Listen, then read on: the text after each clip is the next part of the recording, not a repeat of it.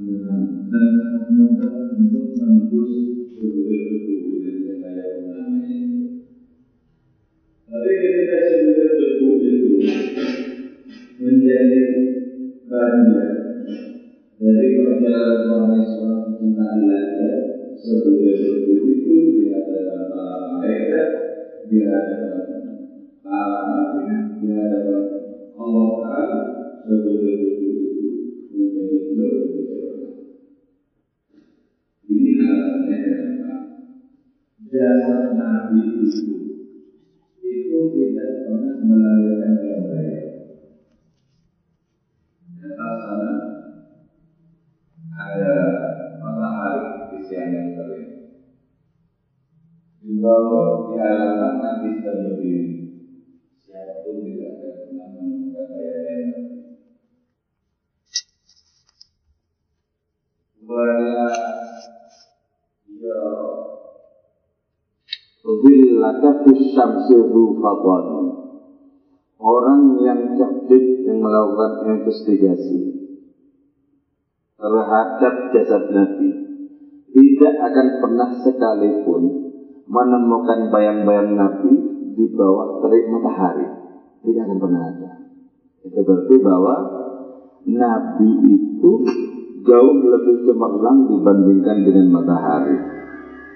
Dan sebutir debu yang menjadi bagian dari denyut seorang pencinta ilahiyat itu menjadi lebih cemerlang dibandingkan dengan rembulan. Itulah sebabnya rembulan paling purnama tidak bisa menerobos sebutir debu di kaki seorang pecinta. Nah, ini berarti sebenarnya sebuah ajakan tidak langsung kepada kita. Untuk menerobos kembali, untuk bisa bermungkin di sebuah negeri yang murni di situ yang ada adalah jenis cinta menuju kepada orang. Orang yang paham kepada jenis cinta menuju Alam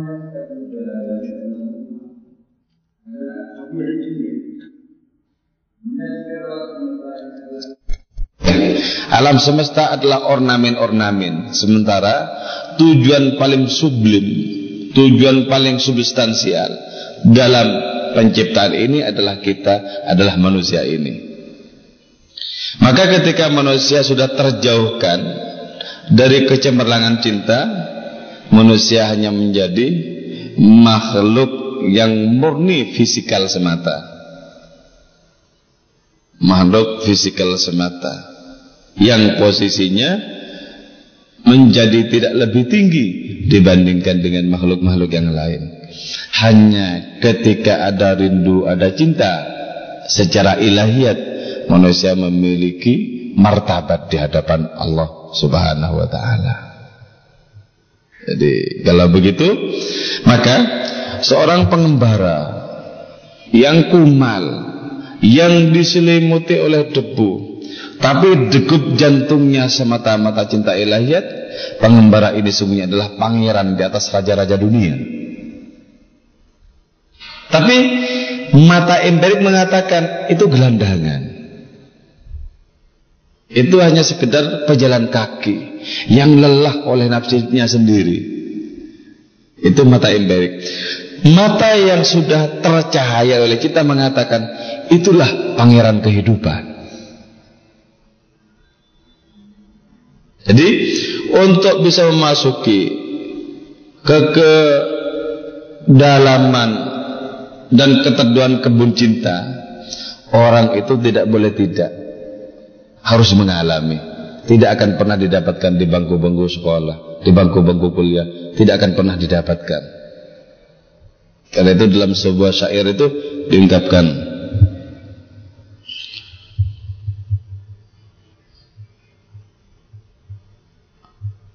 wa khudh an sujuni durusal gharam ada da'uni da'uni unaji habibi fala ta'dhuluni fa'adli haram. Terus ta'allam bukaya wa nuhya hamam. Ta'allam belajarlah engkau. Pelajarilah engkau bukaya terhadap tangisanku. Wa nuh dan melenguhlah engkau ya hamam wahai burung merpati. Wa an sujuni ambillah engkau an sujuni dari duka derita cintaku. Apa yang diambil? Durusal gharam, pelajaran-pelajaran cinta. Jadi pelajaran-pelajaran cinta itu tidak akan pernah ditemukan di antara kertas-kertas, buku-buku, kitab-kitab, tidak akan pernah ditemukan. Itu murni harus mengalami. Nah, orang yang mengalami ini yang nanti akan bisa memiliki penglihatan bagaimana dia memposisikan cinta sebagaimana semestinya. Seluruh ilmu para nabi itu adalah ilmu yang didasari oleh cinta. Karena itu ilmu mereka semuanya adalah ilmu rasa. Karena ilmu rasa, maka segala sesuatu dalam semesta ini adalah gemah dan gemuruh cinta ilahiyat semata-mata. Jadi kalau sini dirundung cinta, dengarkan bunyi apa saja, maka nuansanya cinta. Tapi ketika di sini kering, di sini kerontang rindu dan cinta, segala-galanya menjadi hambar. Kehidupan tidak terlalu menggairahkan. Nah, bagi dia yang debunya tak tertembus oleh rembulan malam itu, di situ ada apa? Ada hadiah-hadiah dari rembulanmu kepada siapa pun yang melek malam karena cinta kepadamu. Nah, bagi orang-orang yang sudah dikuasai oleh hasrat cinta ilahiyat, orang ini biasanya sering kali terasa bergejolak hatinya, sering kali panas batinnya, sehingga akan sangat mengalami kesulitan untuk banyak tidur di malam hari. Kenapa? Bayang-bayang tentang kekasih tidak akan pernah selesai untuk menggoda. Tidak usah cinta ilahiyat, kita jatuh cinta kepada perempuan yang sangat sulit untuk kita dapatkan misalnya.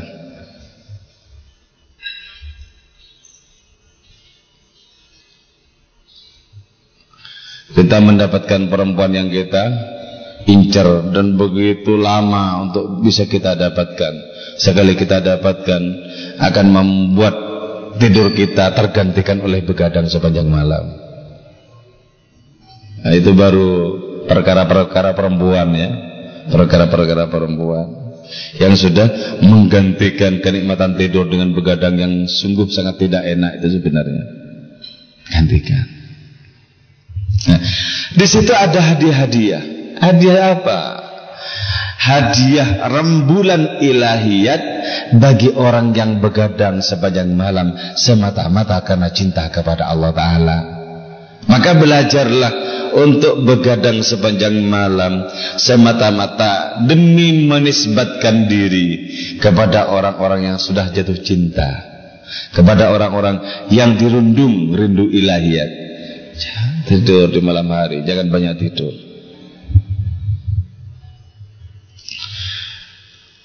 Karena itu orang jatuh cinta menjadi kurang tidur di malam hari, disenandungkan nama-nama Allah. Dulu nama-nama Allah Taala disebut hanya berdasarkan kepatuhan ya Allah, ya Rahman, ya Rahim, ya Malik, ya Kudus.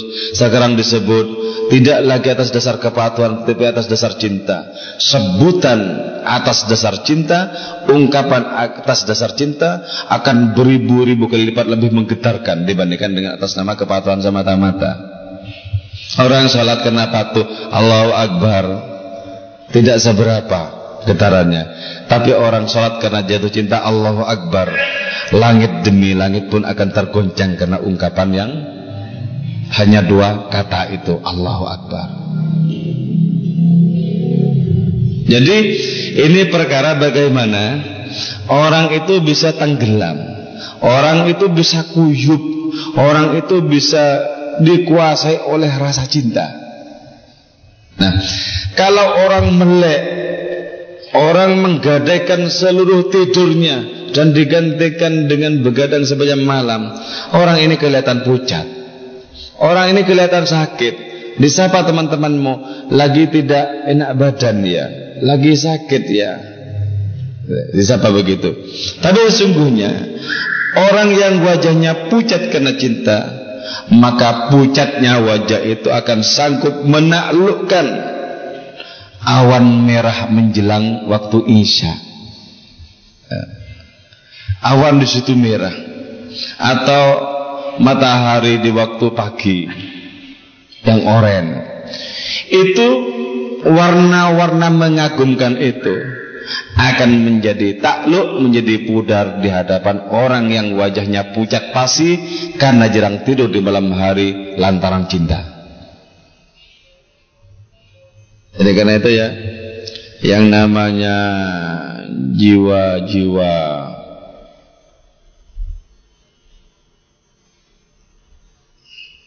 yang namanya jiwa-jiwa yang kering, jiwa-jiwa yang kerontang, jiwa-jiwa yang tidak pernah merasakan taman bunga ilahiyat, taman bunga cinta.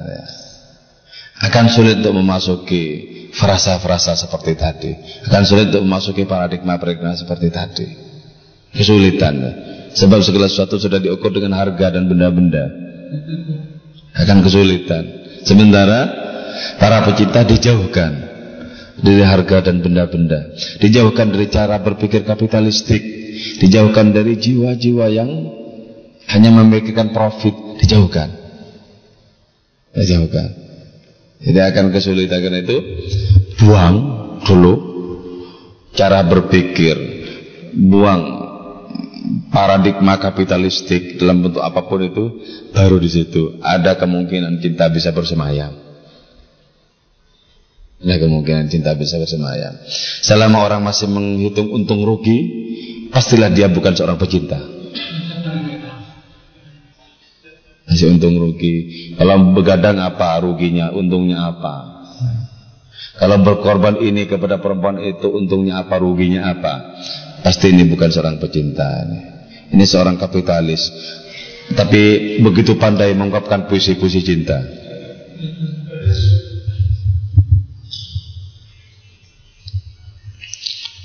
Ma ra'ayna fi hayatina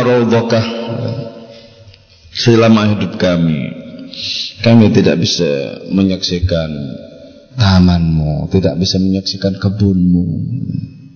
Jadi jadi di dunia ini ya, di dunia ini hanya embusan angin dari kekasih yang ditebarkan diberi tugas untuk mencari para pecinta. Adapun kebun yang sesungguhnya yang menunggu dalam ketak terhinggaan belum pernah disaksikan. Tapi walaupun belum pernah disaksikan, hembusan angin di sana sudah cukup menggoda dan menggelisahkan. Sebab apa? Dunia ini terlalu sepele untuk dijadikan tempat balasan bagi para pecinta. Dunia ini ditakdirkan untuk senantiasa berisi kekeruhan demi kekeruhan. Berisi berbagai macam bencana dan malapetaka. Berisi tangisan, berisi penderitaan, segala sesuatu yang menyakitkan. Itu si dunia ini. Dan itu para pecinta sudah cukup terhibur ketika kekasih itu menitipkan aroma wangi lewat hembusan angin yang semilir di malam hari. Sudah cukup. Kata ya kalau di dalam syair yang sering kali dibacakan di majelis majelis itu ya. Itu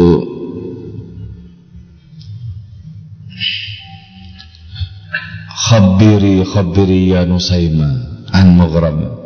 Khabiri kabarkanlah kabarkanlah. Ya Nusaima wahai angin malam an mughram tentang dia yang dicintai itu. Jadi, jadi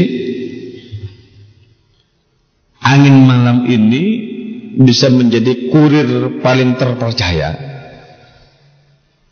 yang dipakai oleh seorang kekasih menghembuskan wewangian cinta kepada pecintanya. Khabiri ya Nusaima Kabarkanlah wahai angin malam An maghram tentang dia yang dicinta Syadiyin Yang begitu wangi Walha Dan tergila-gila di mabuk cinta itu خبري خبري خبري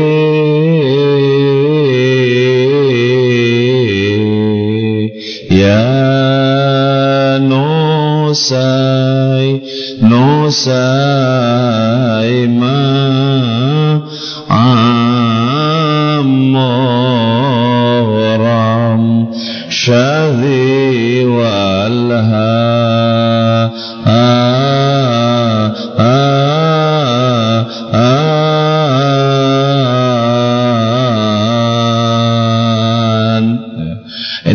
Syairnya ke bawah lagi itu lebih makin mengerikan lagi itu.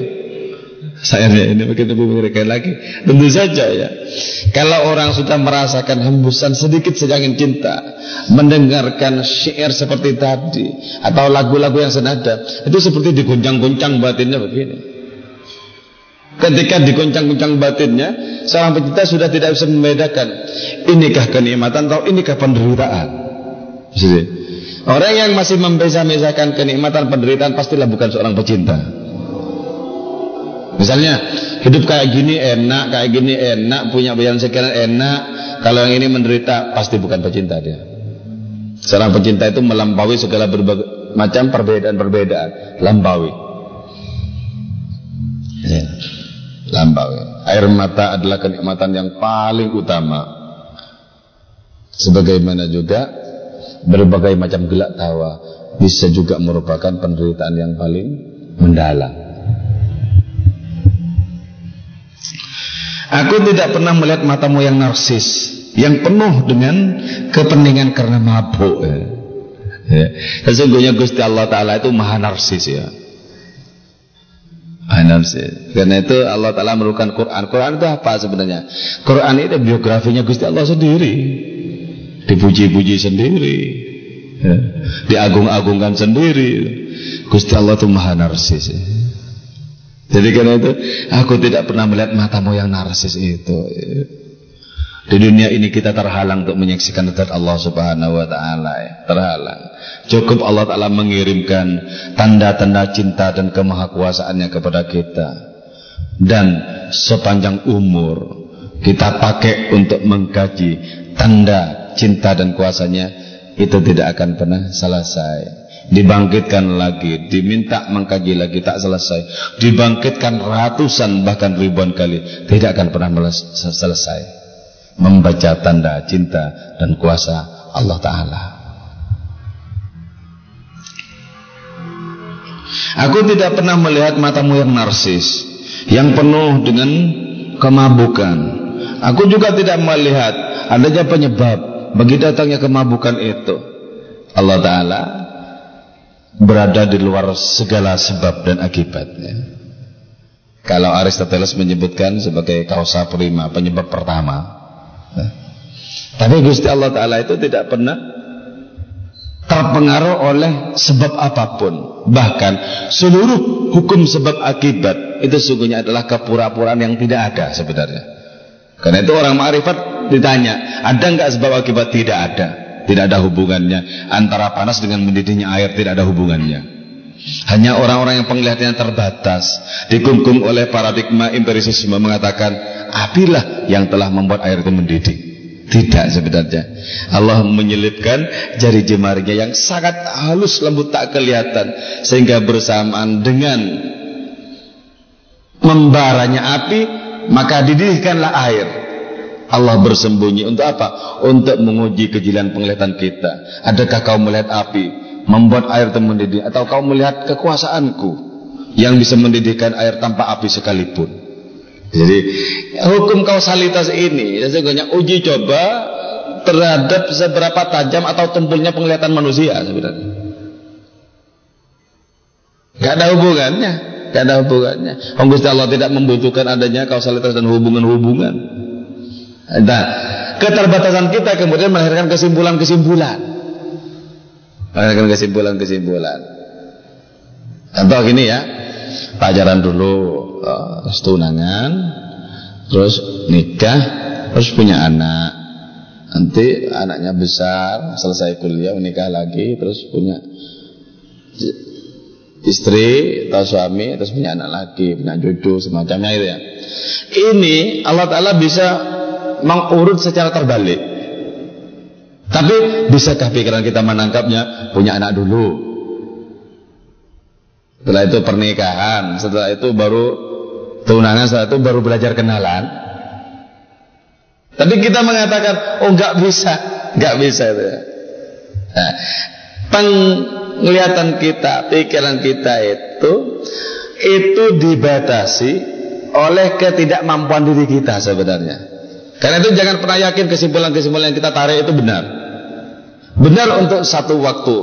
Ketika belum diciptakan ketika belum dianugerahi cakrawala berikutnya. Ketika dianugerahi cakrawala berikutnya kita katakan penglihatan yang dulu begitu terbatas. Wa kulli dhi ilmin alim. Di atas orang yang punya ilmu ada yang lebih tinggi lagi. Kalau dulu di Sandiwara Saur Sepuh di atas langit ada langit. Di atas kependekaran seseorang ada kependekaran yang lebih ampuh lagi. Begitu seterusnya wa fawqa kulli ilmin alim gitu ya. Karena itu kemudian tawaraita anin nas misal wafa. Engkau bersembunyi oh kekasih. Kau bersembunyi dari manusia sebagaimana ketulusan. Di manakah letaknya ketulusan? Itu bersembunyi di kedalaman batin manusia.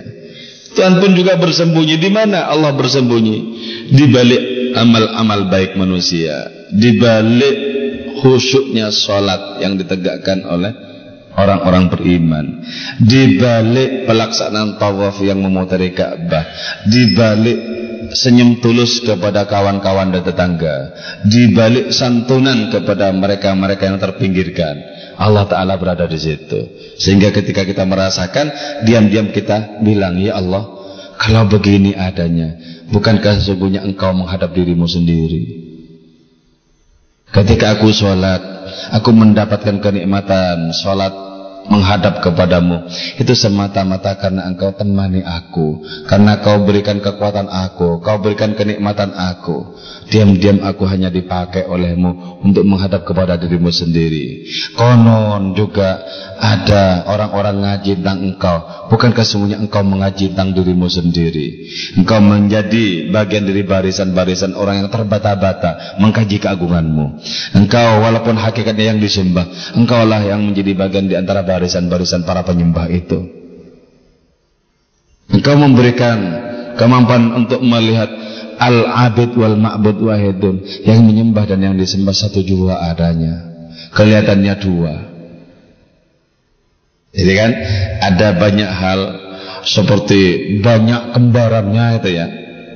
Karena orang berjalan di lorong ilahiyat untuk bermasalah dengan Allah Ta'ala itu seperti bersilat dengan sembilan bayang-bayangnya sendiri macam-macam kenapa? kesimpulannya tarik sini. Oh kalau begini, kalau begini. Nah karena seperti bersilat dengan sembilan bayang-bayangnya sendiri kalau tanpa pembimbing kemungkinan akan salah jurusan. Kenapa? begitu sangat rumitnya. Begitu sangat samarnya. Yang seolah-olah ia ternyata tidak. Yang seolah-olah baik ternyata tidak.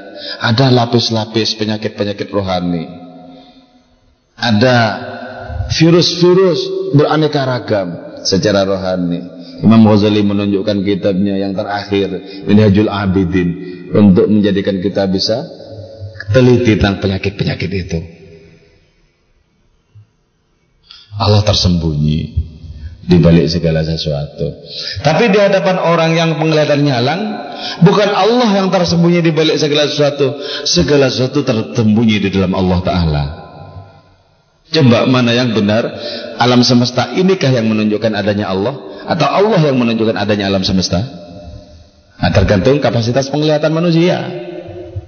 Kalau dulu ketika masih di madrasah sanawiyah, di, di Katakan bahwa tanda bahwa Allah itu ada adalah adanya alam semesta. Nah, sampai kap, memang sejak kapan Allah itu tersembunyi sampai membutuhkan adanya sesuatu sebagai perantara untuk datang kepada Allah untuk sampai kepada Allah. Sejak kapan Allah Ta'ala membutuhkan sesuatu yang lain? Agar dirinya menjadi nyata. Allahkah yang menunjukkan segala sesuatu? Atau segala sesuatu yang menunjukkan adanya Allah Ta'ala? Atau apa yang disebut segala sesuatu sesungguhnya tidak ada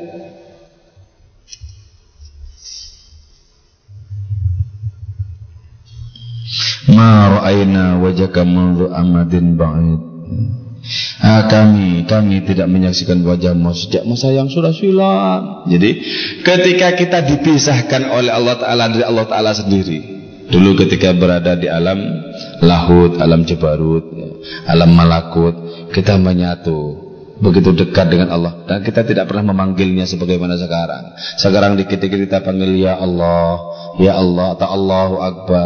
Kita panggil dengan nama-namanya, kita panggil dengan pikiran-pikiran. Dulu kita tidak pernah memanggil Allah Taala. Bukan tak cinta, bukan tak rindu, tapi karena antara kita dengan Allah Taala belum ada jarak hingga jantung ini tak perlu berdetak. Sebelum ada jarak dulu. Sekarang dikasih jarak untuk mengetahui apa? Siapa yang paling kencang berlari atas nama cinta dan untuk sampai kepada kampung halaman yang hakiki itu tadi. Maka di bab pertama kitab Tasnawi Maulana Rumi menyebutkan kenapa? Kenapa bunyi seruling sedemikian mengiris-iris hati? Ketahuilah kata Maulana Rumi itu. Dia memiliki suara yang sendu dan mengiris-iris hati karena dia terpisahkan dari rumpunnya dicerabut dari rumpunnya dijadikan sebatang kara kemudian karena rindu yang kuat kepada rumpun semula tempat dia tinggal maka bunyinya selalu sendu dan mengiris-ngiris hati. Jadi orang bisa saja mendengarkan seruling Jawa Baratan itu ya. Oh, bisa saja imannya naik bertingkat-tingkat. Wah sampai tak terhingga itu ya dengan seruling itu. Tapi kalau orang cara pengabdiannya ibadahnya kepada Allah Taala matematis itu ya, enggak mungkin, enggak mungkin bisa naik tingkat keimanannya hanya dengan suruh enggak mungkin bisa. Paling naiknya dengan tahlilan, dengan istighosah, dengan sholawatan, dengan zikiran, dengan macam-macam yang sifatnya mahdoh-mahdoh itu. Nah kalau para pecinta segala sesuatu menjadi sarana. Uang sedikit saja kulit ini dihembus oleh angin yang tidak seberapa kuat. Getarannya bukan main. Kenapa? Karena ini sudah sangat siap untuk digetarkan oleh segala macam sarana dalam kehidupan ini.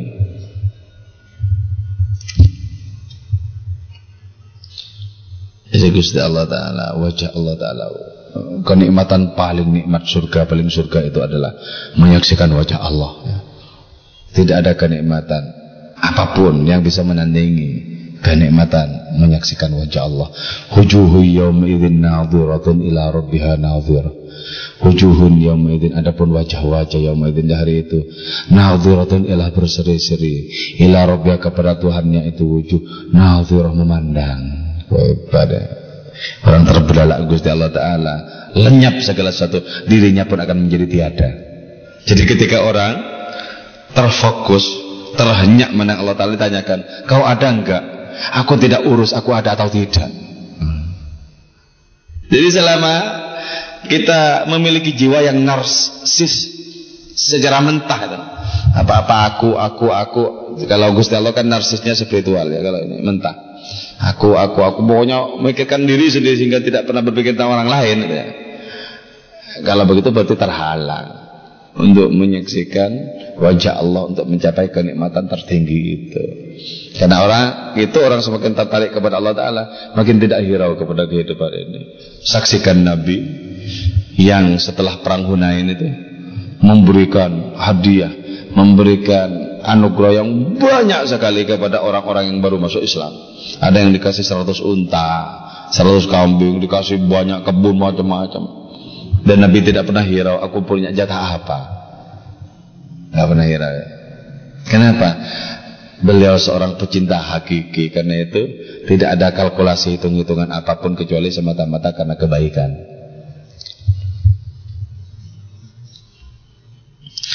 Oke, yuk dialog.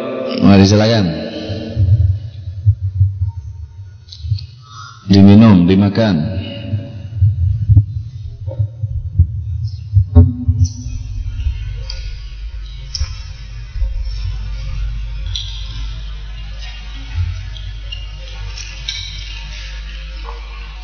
Ya Allah,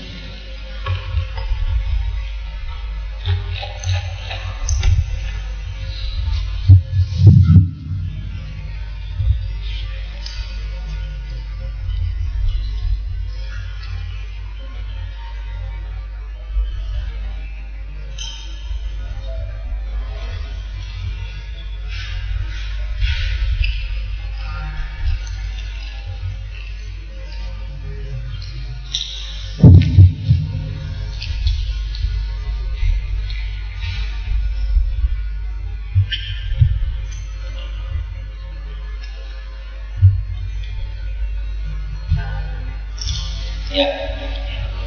Nah, ya. Tentang kita sudah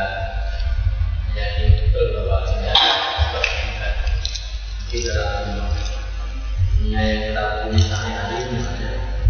mahasiswa kursi, di alur tiketnya masih terpaku pada itu.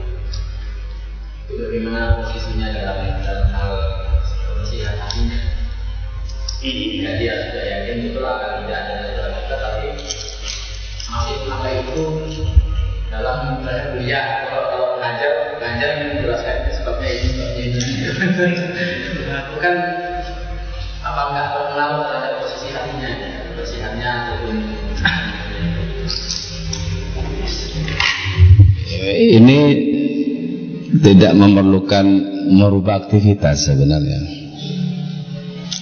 Misalnya gini, kenapa kok tekun, rajin kuliah itu? Itu jangan berpikir bahwa dengan tekun rajin itu nanti bisa mendapatkan apa. Jangan berpikir seperti itu. Tapi tetap tekun. Nah, terus berpikirnya gimana? Kenapa tekun rajin? Diperintahkan diperintahkan. Jadi perkara hasil itu sudah bukan urusan kita. Jadi orang berpikir sebab akibat itu kan karena mencaplok sesuatu yang bukan bidangnya, bukan garapannya, yaitu hasil. Coba kalau misalnya cara berpikirnya adalah bagaimana patuh terhadap perintah. Kan Gusti Allah Taala yang memerintahkan untuk untuk tekun, untuk ikhtiar kan itu. Ya kerjakan, kerjakan. Katakan ya Allah, andai bukan karena perintahmu, untuk apa capek-capek aku kerjakan? Tapi karena ini perintahmu, maka aku kerjakan. Dan aku tidak tidak menghubungkan dengan sesuatu yang sesungguhnya merupakan pekerjaanmu, yaitu memberikan hasil. Sama dengan misalnya bedanya ini orang sholat itu untuk mendapatkan pahala, untuk mendapatkan surga. Terus ada orang sholat, alasan satu, kenapa diperintahkan?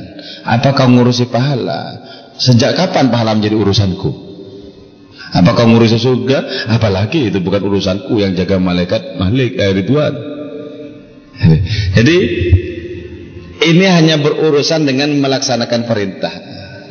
Bahkan walaupun perintah itu tak dipahami, sesungguhnya wajib kita kerjakan loh. Ada kalanya perintah-perintah Allah Ta'ala atau ajaran-ajarannya belum betul-betul klub dengan pikiran kita. Kerjakan. Walaupun tidak klub dengan pikiran kita. Kerjakan. Nah, ketika kita berpihak kepada Gusti Allah Ta'ala, nanti Allah Ta'ala yang berpihak kepada kita. Intan surullah yansurkum wa yuthabbit aqdamakum. Kalau kalian menolong Allah, Allah menolong kalian dan akan mengukuhkan pijakan-pijakan kaki kalian. Nah.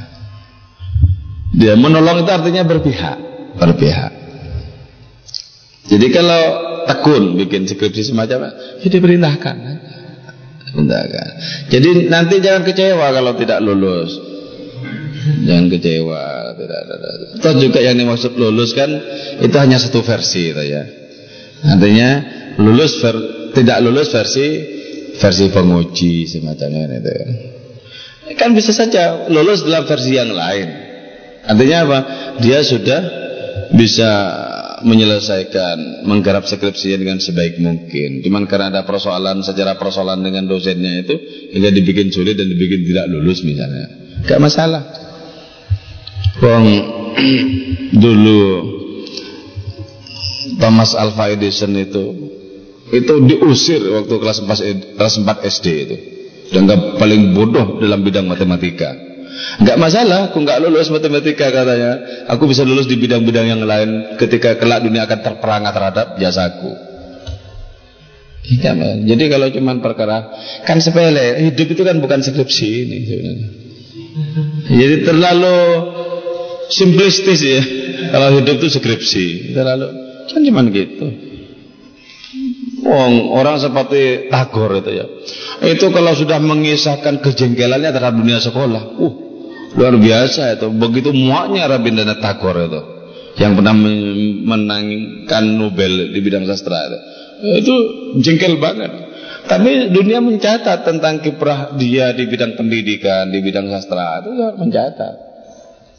Itu, itu nggak masalah. Makanya jangan terlalu patuh sama dosen itu. Saya diminta merevisi skripsi, saya nggak mau sama penguji itu. Ini direvisi-revisi. Dan saya bilang, kalau Anda bisa menggugurkan argumen saya, saya resip, ano, revisi. Kalau Anda hanya menyuruh dan tidak ada alasannya kenapa saya mesti merevisi, saya nggak mau. Atas nama kejujuran intelektual saya. Sama juga tesis saya tidak mau merevisi. Kecuali coba gugurkan argumennya gimana. Kalau cuma perkara selera, misalnya, saya tidak suka model tulisan seperti ini, ah selera tidak bisa dijadikan argumen. jadi, jadi ada bab-bab yang sami'na wa atokna, ada bab-bab sami'na wa asoina. Jadi, jangan kebolak balik, jangan kebolak balik.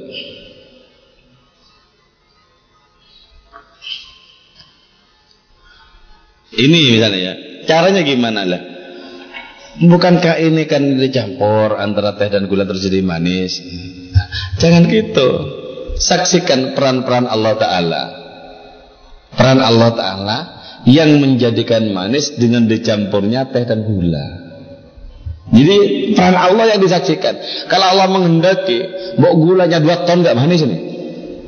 Kalau Allah menghendaki loh, dikasih dua ton gak manis. Eh, kan Allah Ta'ala berkehendak manis ya manis. Kan gitu. Jadi orang yang bisa menyaksikan Allah pada segala sesuatu itu mendahulukan peran Allah dibandingkan dengan adanya sebab akibat. Dulu pernah Ibn Arabi itu ya berhadapan dengan seorang filosof empirisme ya. Kata si filosof itu tidak benar sebenarnya kalau Nabi Ibrahim itu dibakar kok tidak mempan, nggak benar. Pasti itu ayat itu harus ditakwilkan. Jadi bukan perkara dibakar beneran tuh saya kira. Artinya ketika Nabi Ibrahim dihasut, dia tidak terbakar amarahnya. Gitu takwil saya. Jadi bukan perkara diletakkan di tengah kobaran api terus tidak terbakar. Sebab di mana-mana api memiliki watak membakar. Kata si filosof itu. Kata Ibn Arabi, tidak kawan, tidak. Tidak. Jadi kita perlu menyaksikan tindakan Allah, peran Allah pada segala sesuatu. Kalau Allah tak menghendaki untuk membakar, api pun juga tidak membakar. Ah, nggak ada contohnya. Dan kita tidak menyaksikan Nabi Ibrahim juga kok katanya. Jadi cuma katakannya katanya nggak ada contohnya juga. Oh, baik, sekarang kita menuju api unggun di sana itu. Terus keduanya ini datang ke dekat kobaran api. Ibn Arabi ngambil sebuah bara. Serat. Eh, Ini kawan kau lihat sendiri. Diletakkan juga ke kawan itu. Enggak apa-apa toh. Ini kalau hanya saya letakkan ke tanganku ke jasadku mungkin kau kira ini sulap. Ini saya letakkan di bajumu di tangan panas enggak? Enggak eh. Kok bisa ya? Lah, sudah saya katakan. Api itu tidak punya watak tersendiri untuk membakar. Hanya karena dikehendaki untuk membakar, maka dia membakar. Kalau tidak dikehendaki membakar, maka dia pun juga tidak membakar. Dilepas sama Ibn Arabi bongkah barat. Nah, ternyata si filosof ini penasaran untuk nyoba sendiri. Masa sih? Pegang, kebakar tangannya. lah, lah kok sekarang membakar? Ibn Arabi bilang, ketika saya pegang, Allah tak menghendaki untuk membakar. Ketika kau pegang, Allah menghendaki untuk membakar. Bukankah yang kita pegang adalah bara yang sama? Nah, cara pandang seperti itu tuh ya, mesti kita terapkan pada segala sesuatu. Bukan nasi itu yang mengenyangkan kita. Allah menghendaki kita kenyang. Kelihatannya pakai nasi. Apakah bisa mengenyangkan tanpa nasi? Bisa. Coba kalau sampean misalnya pengen nyoba ya. Sering ketika kelaparan ya. Coba sering baca Fi rihlata syita'i was sayf liya'budu rabb hadzal baitil ladzi at'amahum min ju'in wa amana min khauf. Banyak para sufi, ratusan sampai ribuan datang ke padang pasir tanpa membawa sedikit pun bekal. Di antara ribuan orang cuma dua orang yang gak lolos. Selebihnya bertahun-tahun kok hidup. Ya, ya. Itu beliau. Itu. Eh, apa bekalnya? Ya bekal Gusti Allah Taala. Orang yang sudah berbekal Gusti Allah Taala itu sudah tidak memerlukan bekal yang lain sebenarnya. Tapi kalau pikiran kita masih gampang, apa iya enggak, iya enggak, jangan pernah coba-coba. Jangan melangkah antara iya dan tidak, pastikan di atas iya. Iya tidak, iya tidak, hancur beneran. Ini makanya harga diri kita itu adalah seberapa tingkat keyakinan sebenarnya. Keyakinan. Orang yang keyakinannya kuat bisa melintasi hidup ini dengan tanpa mengeluh sedikit pun.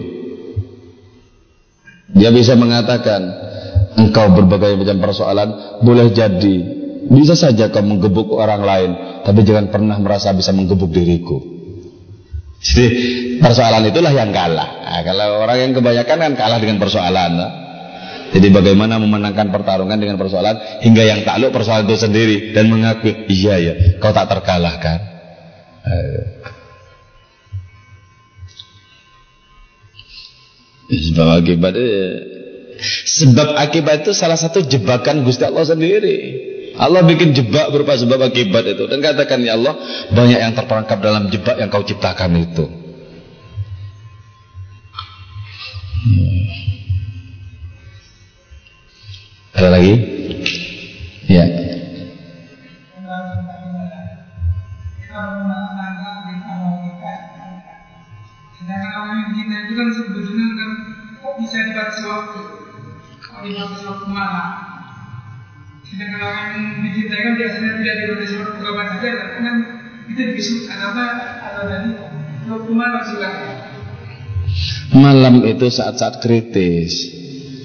Kalau malam saja itu sudah tidak bisa tidur, apalagi siang.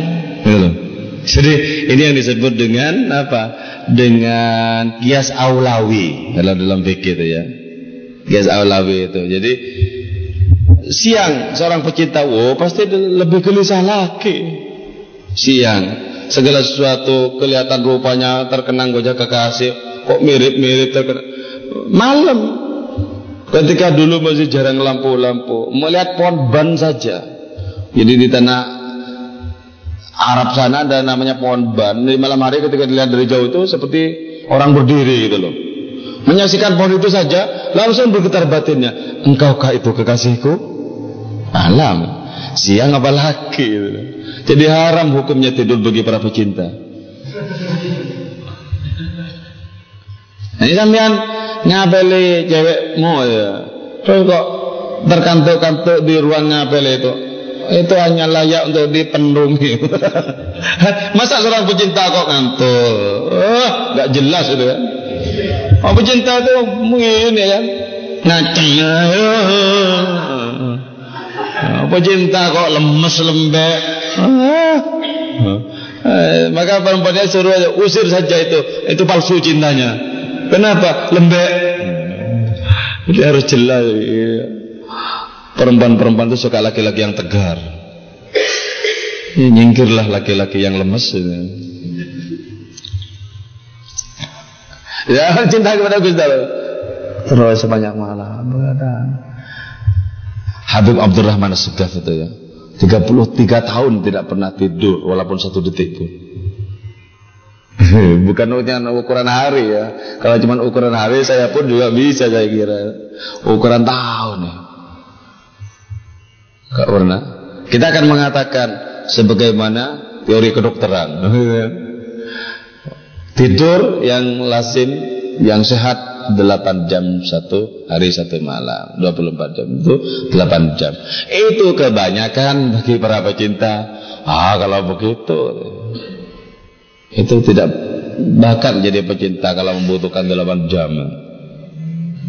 Ah, seorang pecinta tertidur tidak saja dibangkitkan oleh bayang-bayang kasih dalam tidur.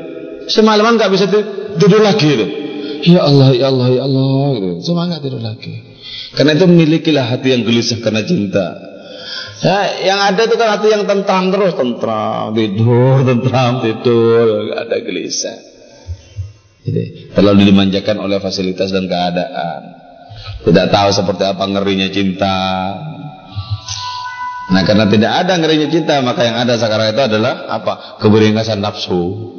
Wah, di mana-mana pembunuhan, perempuan-perempuan juga dibunuh. Kan? Zaman dulu nggak ada perempuan dibunuh, laki-laki sama laki-lakinya bertarung baru kan. Perempuan-perempuan dibunuh. Adanya nafsu. Nah, nafsu itu adalah imitasi paling buruk dari cinta. Makanya bilang aku mencintaimu, saya kira itu maksudnya aku bernafsu kepadamu. Gitu, kalau bilang sama perempuan, aku mencintaimu, saya kira, wah, sudah banyak imitasinya itu.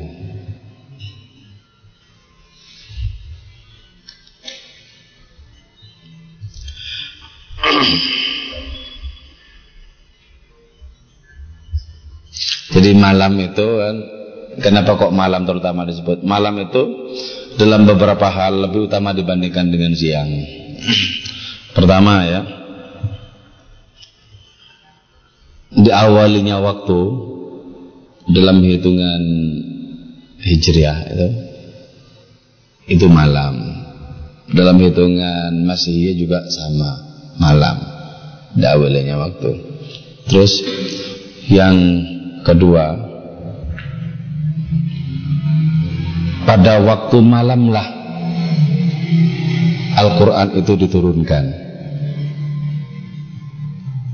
terus yang ketiga, Nabi pun juga hijrah di malam hari.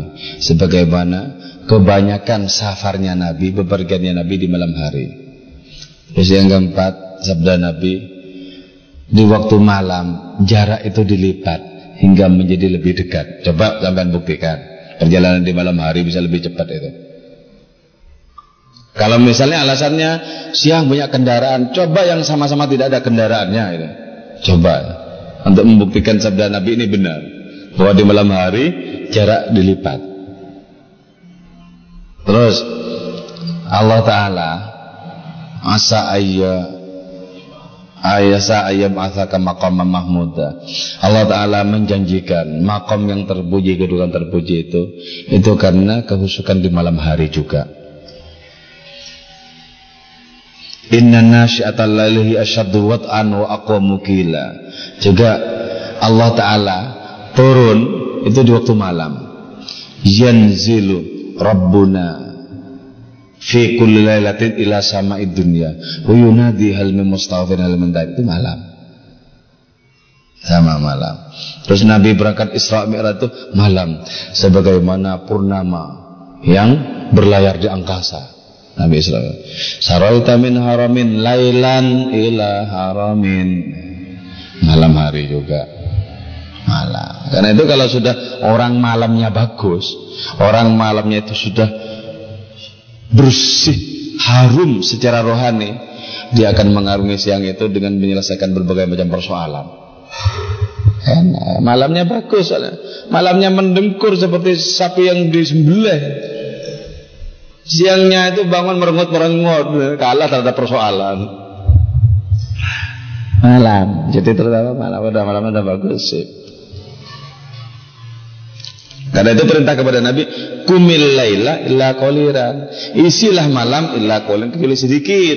Itu perintahnya. Kalau Nabi ini wajib loh.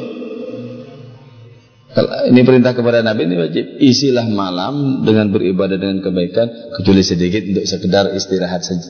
Ya, sedikit secukupnya aja istirahat. Nisfahu separuhnya awingkus minhu qalila atau kurangi lagi. Misalnya malam itu 12 jam ya.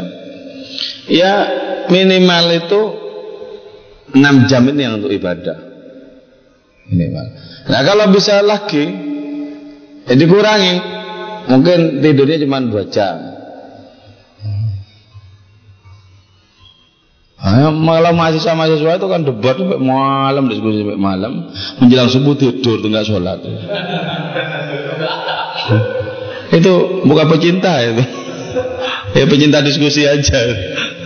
Oh, berdebatnya tentang, tentang ketuhanan juga. Wah, murid mau takzilah, macam-macam. Sampai jam 3, setengah 4, itu dari habis isya.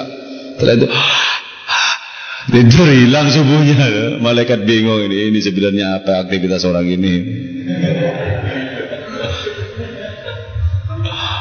Kayaknya berdebat tentang ketuhanan Tentang tasawuf Tentang si Abdul Qadir Malah tidur. Malam ya asik. Malam itu asik loh. Coba nah, bernazar misalnya. Nanti di bulan Ramadan yang akan datang usahakan jangan pernah tidur di malam hari. Jangan hanya bangun untuk sahur itu terus tidur lagi bukan. Jangan tidur. Ya dari dari mulai berbuka itu sampai setelah subuh. Kalau kuat tunggu duha. Kalau enggak setelah subuh tidur. Dan gak usah banyak-banyak nanti jam 8 sudah aktivitas lagi. Coba dinadar begitu. Wow itu bisa ampuh loh. Kalau berbarengan dengan izinnya Allah Ta'ala. Kalau tidur.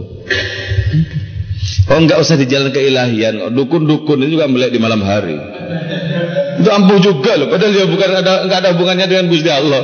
Dengan untuk dekat enggak. Jangan biar ngobati orang biar manjur. Nanti dapat uang gitu aja. Melek terus. Ampuh juga. Saya punya tetangga ya. Tangga ini suami istri. Suami istri ini kompak. Nggak pernah tidur malam bertahun-tahun.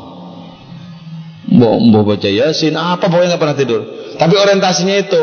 Nanti kalau ada orang nyalon bupati dia yang ini yang nangani bagaimana orang ini bisa menang jadi bupati gitu. Menang beneran kasih mobil. Gitu. Jadi orientasinya ke sana, bukan bukan bagaimana menjadi kekasih Allah bukan.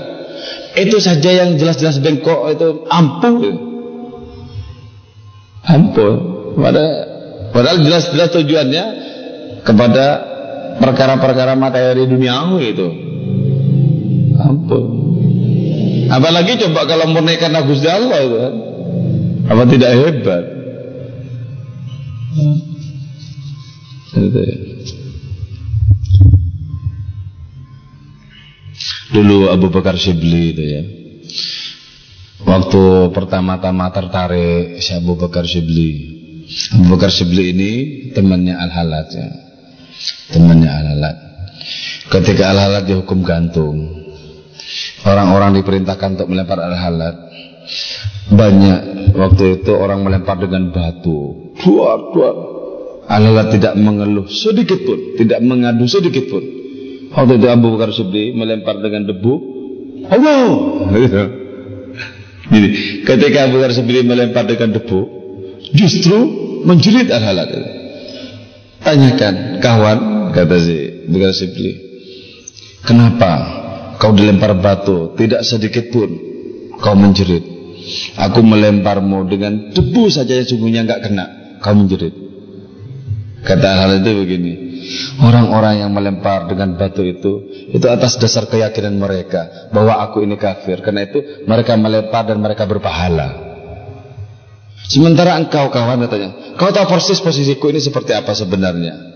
Karena kau mengalami hanya aku terlalu berani dan kau menyembunyikan apa yang ada di hatimu. Kau mesti melempar juga dengan pura-pura seperti itu. Apa tidak ini yakin hatiku itu? Nah, ini, ini berkawan ya sebenarnya.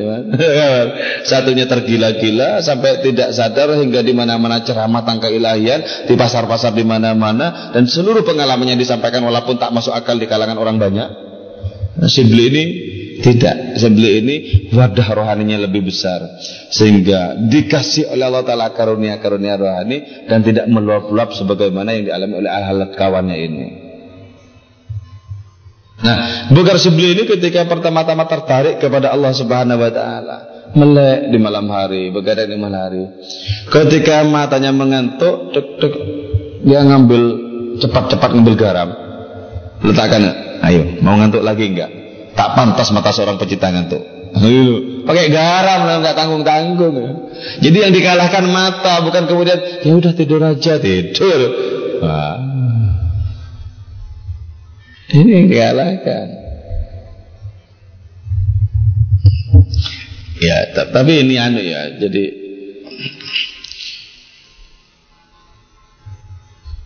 ini jangan kalau masih di debat itu masih masih lama mau masuki kepada realitasnya kenyataannya. Misalnya, kok pengajian-pengajian yang lain tidak ada yang kayak gitu? Oh, masih lama ini. Ya memang nggak ada pengajian kayak orang mabuk-mabuk itu dan kayak gini nggak bisa disampaikan di umum-umum oh, kayak gini wah ditinggal orang apalagi khutbah di masjid jadi ya jadi langsung bisa menyelesaikan diri belajar untuk merasakan karena hakikatnya ini adalah ilmu rasa sebenarnya ada lagi. Ya. Sama sebab pengalaman saya kalau sekarang videonya di dunia saya Iya. kalau di sana itu yang masuk sampai sekarang. Yang dijarkan bagaimana semua alam itu mempunyai kejadian itu mempunyai sebab akibat jadi kadang uh, yang diajarkan itu tidak pernah. Itu ya pembuatan dari Tuhan ya yang ditonjolkan itu ya sebab ya untuk bagaimana sih untuk caranya kita nantinya bisa kembali ke bahwa ini semua ya Allah yang buat. Ya kalau selama ini kalau ada apa pasti sebab akibat yang diajarkan ya. Kalau ada misalnya es cair ya karena dunia naik dan sebagainya. Ya. jadi pola berpikirnya ya semuanya itu karena sebab akibat bukan karena kekuasaan. Tapi agar kembali kita itu bisa. Karena itu nanti oh sebenarnya ini adalah perusahaan dari Allah.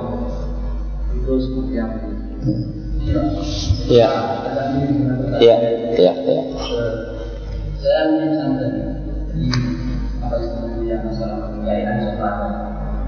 Cuma sejauh ini saya sering kali dihadapkan dengan kebingungan jika dihadapkan kita mesti tidak dihadapkan pada ya akibat munduran munduran istri-istri dan pertama satu misalnya penjelasan yang pertama bahwa ketika air dipanaskan ketika menggunakan panas secara faktual nyata menurut perayaan matematis bahwa yang membuat air itu panas adalah apa secara faktual itu yang pertama yang kedua bahwa menurut yang menurut perayaan matematis bahwa enggak itu bukan bukan bukan apa yang menyebabkan air itu panas tetapi itu murni adalah campuran atau kekuasaan dalam Tuhan itu menurut apa istilahnya ya wacana yang kedua menurut masuk dan masih saya itu yang masih saya kebingungan lompatan logika ini bagaimana? Lompatan logika, logika ini seperti apa? Ini kok bisa ini secara semata ini ditarik kalian transenden? Kok bisa? Ini kan perlu penjelasan perlahan-lahan. Ya. Perlu penjelasan. Karena Betul. sejauh ini kan secara faktual, kenapa kita tidak menggunakan yang faktual saja? Yang sifatnya pasti. Sebenarnya kalau yang kedua ini kan sifatnya masih abuan pasca. Jadi yang faktual ini yang faktual. Hmm. Itu bagaimana Pak? Lompatan logikanya itu bagaimana? Ya, ya. Ini akan agak terasa kesulitan karena hukum kausalitas itu sudah menjadi bagian dari bawah sadar atau atas sadar. Jadi karena itu ini membutuhkan dekonstruksi yang lebih tegas lagi sebenarnya ya. Untuk bisa dijadikan sebuah acuan paradigmatik. Misalnya gini, kalau biar tidak melompat logikanya ya, biar ada urutan-urutannya karena biasanya orang itu memerlukan adanya urut-urutan yang jelas. Kalau puisi itu kan nggak pakai urut-urutan, banyak lompat, tat, tat, tat itu gitu ya. Jadi, Tapi beda dengan skripsi itu harus jelas antara alinea dengan alinea harus jelas antara bab satu kedua harus jelas ya, itu du- dunia pendidikan itu seperti itu di dunia pendidikan yang lazim ya. maka di kalangan para sufi, para wali bahkan para nabi gitu, itu dipakai hanya untuk bisa memahamkan orang. Kalau tidak dalam rangka memahamkan orang, maka apa yang disebut sebagai lompatan-lompatan terjadi. Dan itu jangan ini kemudian jangan sanksi. Al-Quran itu melompat-lompat. Nah itu ya melompat-lompat. Coba yang disebut di surat, surat Al-Isra itu ya itu hanya ayat pertama yang berbicara Isra. Subhanalladzi asra bi 'abdihi lailan minal masjidil haram ilal masjidil aqsa alladzi barakna haulahu linuriyahu min ayatina innahu wasami'ul basir. Setelah ini langsung ngomong Nabi Musa. Oh gitu loh. Lo kok melompat-lompat? Ya. Coba yang sering dibaca juga di masjid oleh imam imam masjid itu pasti juga melompat-lompat. Sabih isma rabbikal a'la alladhi khalaqa fasawwa walladhi qaddara fahada walladhi akhrajal ma'a faja'alahu tha'an ahwa. Sampai di sini belum melompat, tapi sanokri'uka fala tansa. Melompat ini sudah. Sudah nggak ada hubungannya.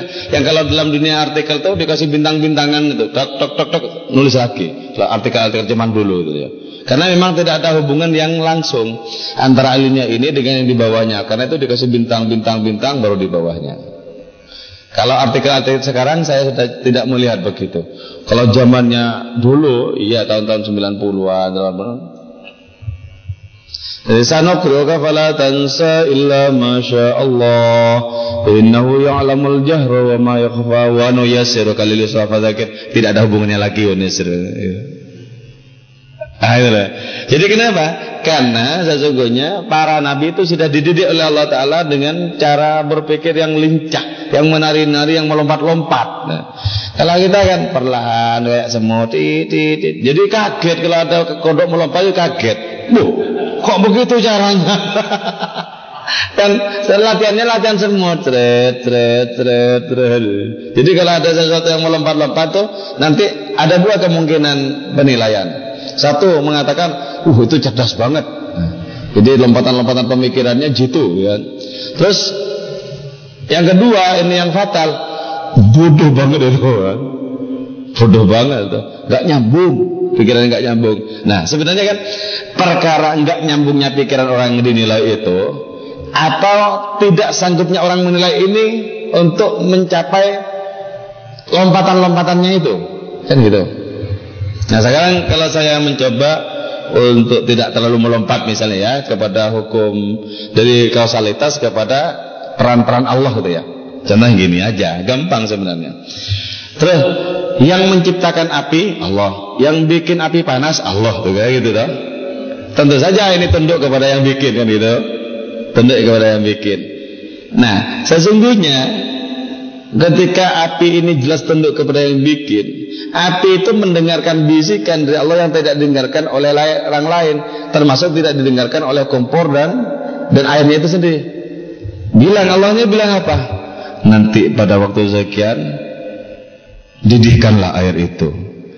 Dan ini bisa melaksanakan perintah karena dikasih potensi oleh Allah Ta'ala untuk bisa merespon perintah. Kalau sesuatu itu tidak dikasih potensi untuk merespon perintah, perintah ini akan muspra, akan sia-sia. Misalnya, Allah tidak ngasih potensi kepada api untuk mendidihkan.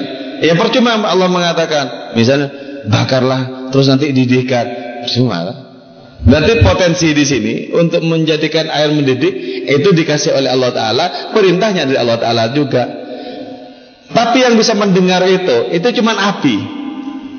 Karena itu kemudian ya binatang sebesar gajah nggak memiliki ilmu yang dimiliki oleh ulat, nggak memiliki ilmu yang dimiliki oleh ulat buah itu nggak memiliki ilmu. Karena itu kemudian gajah tidak bisa memerankan apa yang diperankan ulat. Sebagaimana juga sebaliknya. Kenapa? Berarti di sini firmannya itu spesifik. Firman Allah kepada ulat beginilah engkau. Sebagaimana firman Allah Taala kepada Daud bertepuk tanganlah engkau ketika angin itu datang. Kepada rembulan bilang, jadilah engkau semakin hari semakin membesar hingga datang purnama dan orang-orang memujamu. Lupa mereka, kenapa kok tidak memujaku? Itu kan sesungguhnya perintah itu datang dan kemampuannya datang juga dari sana. Karena itu biar tidak bertele-tele, Allah yang membuat itu mendidih. Kan biar cepat dulu. Oh, kalau kita pergi ke mana-mana enak lewat jalan tol kok. Cepat. Tapi dalam masalah pemikiran kalau tidak dilatih, nggak cepat. Ya cepat. Misalnya ya, anak kecil itu kan membutuhkan 2 tambah 3, 5, 5 tambah 3, 8. Hmm. Nanti dikurangi tujuh satu itu ya. Saya satu ya. kalau cepat kan bisa begitu. Nggak harus pakai urut-urutan yang terlalu bertele-tele jadi kira-kira sudah tahu mau dibelok ke mana gitu ya. Jadi Allah tahu tahu persis sebenarnya bahwa Nabi yang menerima Al-Quran ini itu sudah tahu hubungannya antara Isma rabbikal a'la alladhi khalaqa fasawwa walladhi qaddara fada walladhi akhrajal wara faja'alahu ghutsa'an ahwa. Sanukruka. Ya, sampai sini sudah Allah tahu ini bisa sudah menghubungkan. Kalau dijelaskan keterhubungan ini bisa panjang. Cuman karena Allah melakukan lompatan cepat set langsung sanukruka. Sama ya sebenarnya segala satu sama. Kita mengatakan Allah yang menembuhkan rambut saya. Tapi orang yang tidak terbiasa berpikir begitu mengatakan enggak itu dari bahan makanan diolah di dalam pankreas kemudian menjadi energi. Energi itu disumbangkan ke macam-macam macam-macam macam. Di antaranya jadi rambut bisa juga cuman bertele-tele gitu ya umur kita habis dan tak selesai itu dijelaskan. Jadi karena itu Maulana Rumi mengatakan lompatan lompat cet cet cet cet cet. Anggap saja sudah sama-sama bisa melompat gitu aja. Ya. Dulu waktu saya masih ngajar di desa waktu belum ada listrik gitu ya. Saya masih ingat ngajar di desa. Kalau ngajar di desa, desa itu kan sering diundang untuk macam-macam ya tahlilan, doakan ini doakan itu. Nah waktu gelap ya. Waktu itu kan musim hujan, musim hujan. Saya ngajak teman yang tukang bawa berkatnya itu. Jadi ya, saya mendoakan teman tukang bawa berkatnya. Jadi ada asistennya gitu ya. Ketika gelap dan berjalan di antara desa di kampung itu kan, gelap, saya mencoba melompat. Dia melompat juga sebab dia mengira itu pasti ada air kalau saya melompat. Jadi melompat juga. Padahal ya nggak ada apa-apa, cuman ya biar tidak ngantuk gitu aja nggak ada apa-apa. Nah, karena itu penting.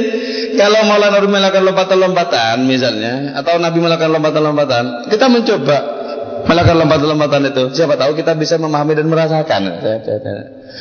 Nah, yang melakukan lompatan-lompatan dalam dunia penulisan itu puisi. Nah, lompatan-lompatan karena itu puisi segini bisa dijelaskan jadi buku tebel. Puisi segini ini. Coba puisinya Suhadi Al-Zumbahri misalnya. Walau penyair besar tak akan sampai sebatas Allah. Dulu pernah kuharap Tuhan dalam diri, sekarang tak. Kalau mati, matiku bagai batu tamat, bagai pasir tamat. Jiwa membubung dalam baris-baris saja. Tujuh puncak membilang-bilang nyeri hari mengucap-ucap di atas pasir kutulis rindu-rindu walau seluruh huruf habislah sudah alif bataku belum sampai sebatas Allah ini kan cuma seginian inilah ini coba kalau ini diulas oleh kritikus sastra bisa jadi buku tebal kenapa? karena melayani urut-urutan logika itu loh dilayani dulu seginian ya. Wong hidup itu juga perlu kita lakukan lompatan-lompatan. Wah, kalau kita mengandalkan membaca sebagaimana yang yang lazim yang semestinya itu sebagaimana yang ya ya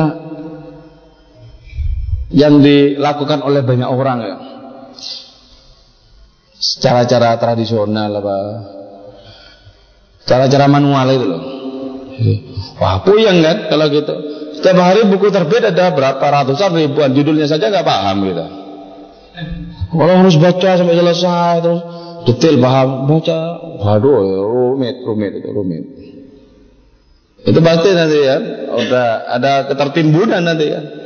Baca 10 buku misalnya nanti yang yang ke pertama kedua itu udah lupa itu. Ketiga udah lupa itu. Saya pernah menjadi editor buku ya di penerbit pustaka pelajar sampai belasan tahun tuh. Saya berpikir dari awal itu, saya jadi editor pasti pintar saya. Kenapa? Oh, saya membaca sebelum terbit sudah saya hatam duluan dalam pikir saya. Ternyata enggak nyantol di pikiran. Kenapa? Ngedit buku itu membaca dengan penuh kecurigaan. Mana yang salah ini? Enggak masuk ilmunya. Oh, mana yang salah? Enggak masuk. Waduh. Nah, gini. Makanya ditanyakan misalnya ini isinya apa? Ya cuman kira-kira begini. Ya, detailnya nggak paham sudah. Terus ada teman saya juga ngedit buku buku filsafat sejarahnya Hegel. Oh, tebel seginian.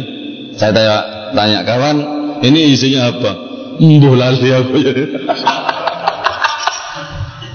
Apalagi filsafatnya Hegel Eh, rumit ke mana-mana itu ah, hilang. Jadi harus kita lakukan lompatan. Jadi pegang simpul-simpulnya, tet, tet, tet, tet, tet. Kalau kita kembangkan sendiri bisa, enak.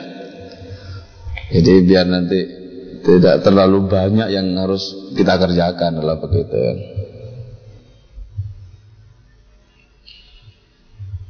Jadi orang itu semakin memasuki cakrawala keilmuan, lompatannya malah semakin jauh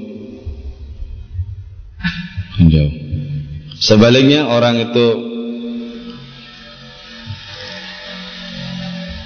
berada di awal di permulaan harus butuh yang perlahan-lahan. Oh ini karena gini, gini, gini, gini, gini.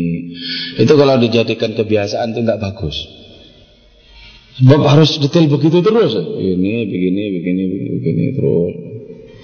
Jadi itu nggak bisa diajak terburu-buru, diajak kabur nggak bisa. Jadi itu ya. Jadi masalahnya misalnya yang bikin manis kan gula. Loh iya, tapi kan gulanya yang bikin tebunya kan Gusti Allah toh. Petani-petani tebu kan cuma menanam. Apa sah setelah itu diurusi bagaimana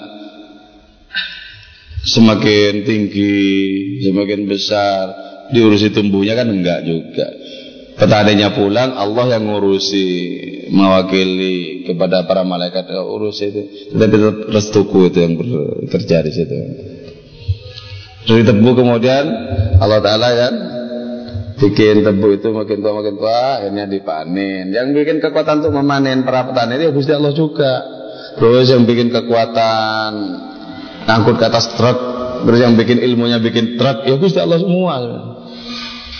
Kan jarang kan Gusti Allah semua nggak ada yang bukan Gusti Allah coba. Terus yang bikin pabrik gula ya memang manusia tapi bikin cemerlangan pikirannya Gusti Allah juga makanya orang kalau dekat kepada Allah baca Karl Marx sampai kepada Allah. Sampai.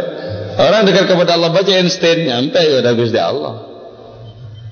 Nah ini yang disebutkan Rabbana ma khalaqta hadza batila Subhanaka faqina adzabannar. Jadi ilmu apa pun menggetarkan kalau ada keterhubungan dengan Gusti Allah apa saja. Ilmu agama sekalipun nggak menggetarkan kalau tidak ada hubungannya dengan Gusti Allah, orientasinya bukan Gusti Allah. Misalnya orientasi apa? Orientasi sebagai pekerjaan, nggak ada, nggak ada. Oh dosen-dosen UIN juga banyak juga ya kan loh korupsi kecil-kecilan bikin acara apa banyak juga. Saya dilapori dosennya sendiri juga. Banyak. Nah, berarti kan agama sebagai pengetahuan bukan mendarah daging di dalam hati dengan ketulusan. Bukan. Itu profesi itu. Banyak loh. Jadi banyak sampai nggak bagus ahlaknya dengan dosen lain nggak bagus. Dosen ini yang bikin proposal untuk digarap oleh universitas. Ternyata dipakai dosen lain untuk punya kerjasama dengan siapa dan ini sudah nggak dipakai yang bikin proposalnya ini. Nanti marah-marah ke sini. Ya. Kan? Apa itu cerminan keagamaan? Ya? Enggak.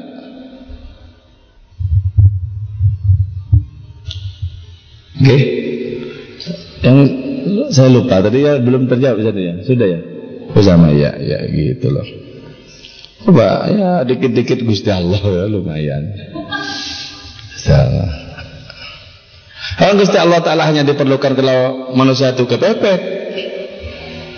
Wah, jadi nggak benar baru ketika kepepet segala akal pikiran sudah nggak bisa memberikan solusi baru ya Allah ya Allah ya Allah sambil tidak masuk di pikirannya ya Allah ya Allah. Allah hanya diperlukan ketika saat-saat terdesak.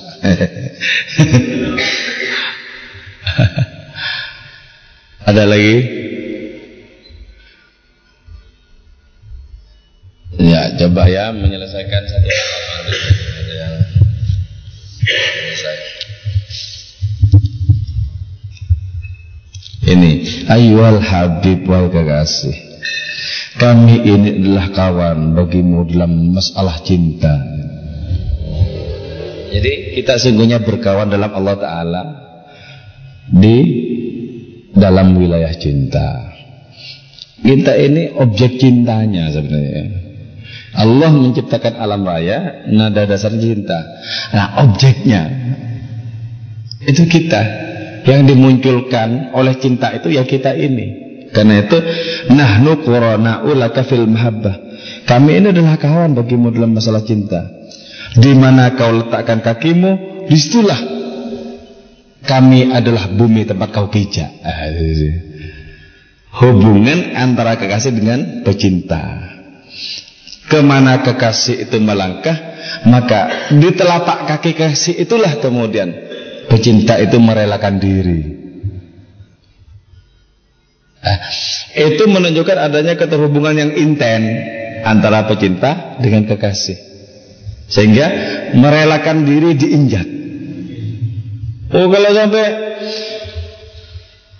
seorang pecinta itu diinjak dengan mesra, oh itu bukan sakit, nikmat sekali diinjak. Coba sampean ya. Oh. Baru punya pacar cewek. Eh mas tak injekin bahannya, injek. Wow senengan, senengan. Minta diinjek lagi. Ya. Nah, bagaimana mungkin di dalam mazhab cinta kami hanya menyaksikan alam bersamamu dan tidak menyaksikanmu. Kalau betul-betul ada cinta dalam batin, orang pasti saja, pasti tidak hanya menyaksikan alam, tapi terutama menyaksikan Allah Taala bersama dengan alam itu sendiri. Jadi bagi orang yang menyaksikan cuma makhluk ciptaan, itu berarti memang mazhab cinta belum kukuh dalam batinnya. Orang mazhabnya Maliki Syafi'i bukan mazhab cinta. Jadi betapa penting mengarut mazhab cinta itu penting. Biar kita bisa menyaksikan Allah Ta'ala pada segala sesuatu. Jadi karena itu kalau kitab hikam menyatakan man arafal haqqah syahidahu fi kulli syai. Orang yang kenal Gusti Allah maka akan menyaksikan Allah pada segala sesuatu. Mana yang bukan Allah coba? Enggak ada. Kenapa kok kemudian mata seperti lamur? tidak menemukan dan berteriak, "Di manakah gerangan Allah?" Ya. Lama sekali itikaf di masjid, tak ketemu Gusti Allah. Datang ke Ka'bah berputar-putar bertawaf, tak ketemu Gusti Allah. Coba, itu kan berarti tidak ada sesungguhnya mazhab cinta dalam hatinya. Nggak ada. Kalau betul-betul punya mazhab cinta dalam hatinya pada segala sesuatu, maka yang menjadi nyata hanyalah kehadiran Allah Ta'ala juga. Ikhtartu nafsi muddatan muqallidan Kuntu asmu asmi wala ara nafsi. Aku pernah memilih diriku sendiri. Aku pernah menjadikan diri sebagai kiblat dari eksistensi. Aku mendengar namaku dan tapi tidak melihat diriku. Jadi ketika orang masih menjadikan diri sebagai kiblat Orang ini masih hanya bisa mendengar namanya dan tidak menyaksikan dirinya. Kalau betul-betul bisa menyaksikan diri secara hakiki pasti menyaksikan Allah. Jadi kalau diri masih disaksikan terpisah dari Allah Ta'ala Itu bukan diri. Orang yang bisa menghatamkan kitab bernama diri Pasti bisa membaca Allah Bisa menyaksikan Allah. Sebab tidak ada Asal usul diri ini kecuali Allah Ta'ala. Dan ketika Allah Ta'ala menciptakan Tidak kemudian dilepas Allah masih bersama dengan ciptaannya itu. Jadi aneh orang menyaksikan diri kok tidak menyaksikan Allah. Apa orang ini yang mendetakkan jantungnya sendiri? Apa orang ini yang mengatur nafasnya keluar dan masuk? Apa orang ini yang mengatur pankreasnya? Apa orang ini yang mengatur ginjalnya dan lain semacamnya? Allah Ta'ala berperan di situ dan aneh sekali tak disaksikan berperan di situ. Jadi agama itu sungguhnya mengajak kita untuk menyaksikan peran-peran Allah Ta'ala dalam diri kita dan di alam semesta. Sanurihim ayatina fil afaqi wa fi anfusihim hatta yatabayyana lahu annahul haq. Iya. Akan kami perlihatkan ayat kami di cakrawala dalam diri. Kuntu munsaghilan binafsi. Aku bersibuk dengan diri sendiri. Tapi aku tidak berhak kepada diri, tidak mengalami hakikat diri sendiri. Ketika aku bebas dari diriku sendiri, aku temukan diri sendiri. Coba bisa memahami yang terakhir ini? Ketika aku sudah terbebaskan dari diriku, aku malah mendapatkan diriku. Artinya ketika sudah terbebas dari diri yang dianggap sebagai pusat eksistensi Justru menemukan hakikat diri Tersambung dengan tangan ilahi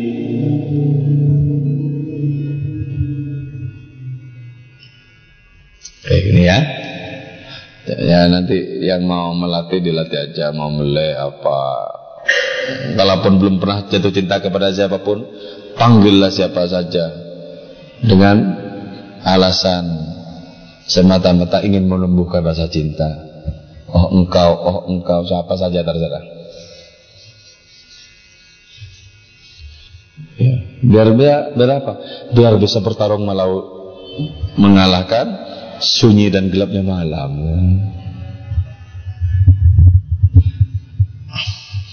Oke, okay, sudah ya. Mari kita tutup. Mudah-mudahan perjumpaan kita ini barokah. Wassalamualaikum warahmatullahi wabarakatuh.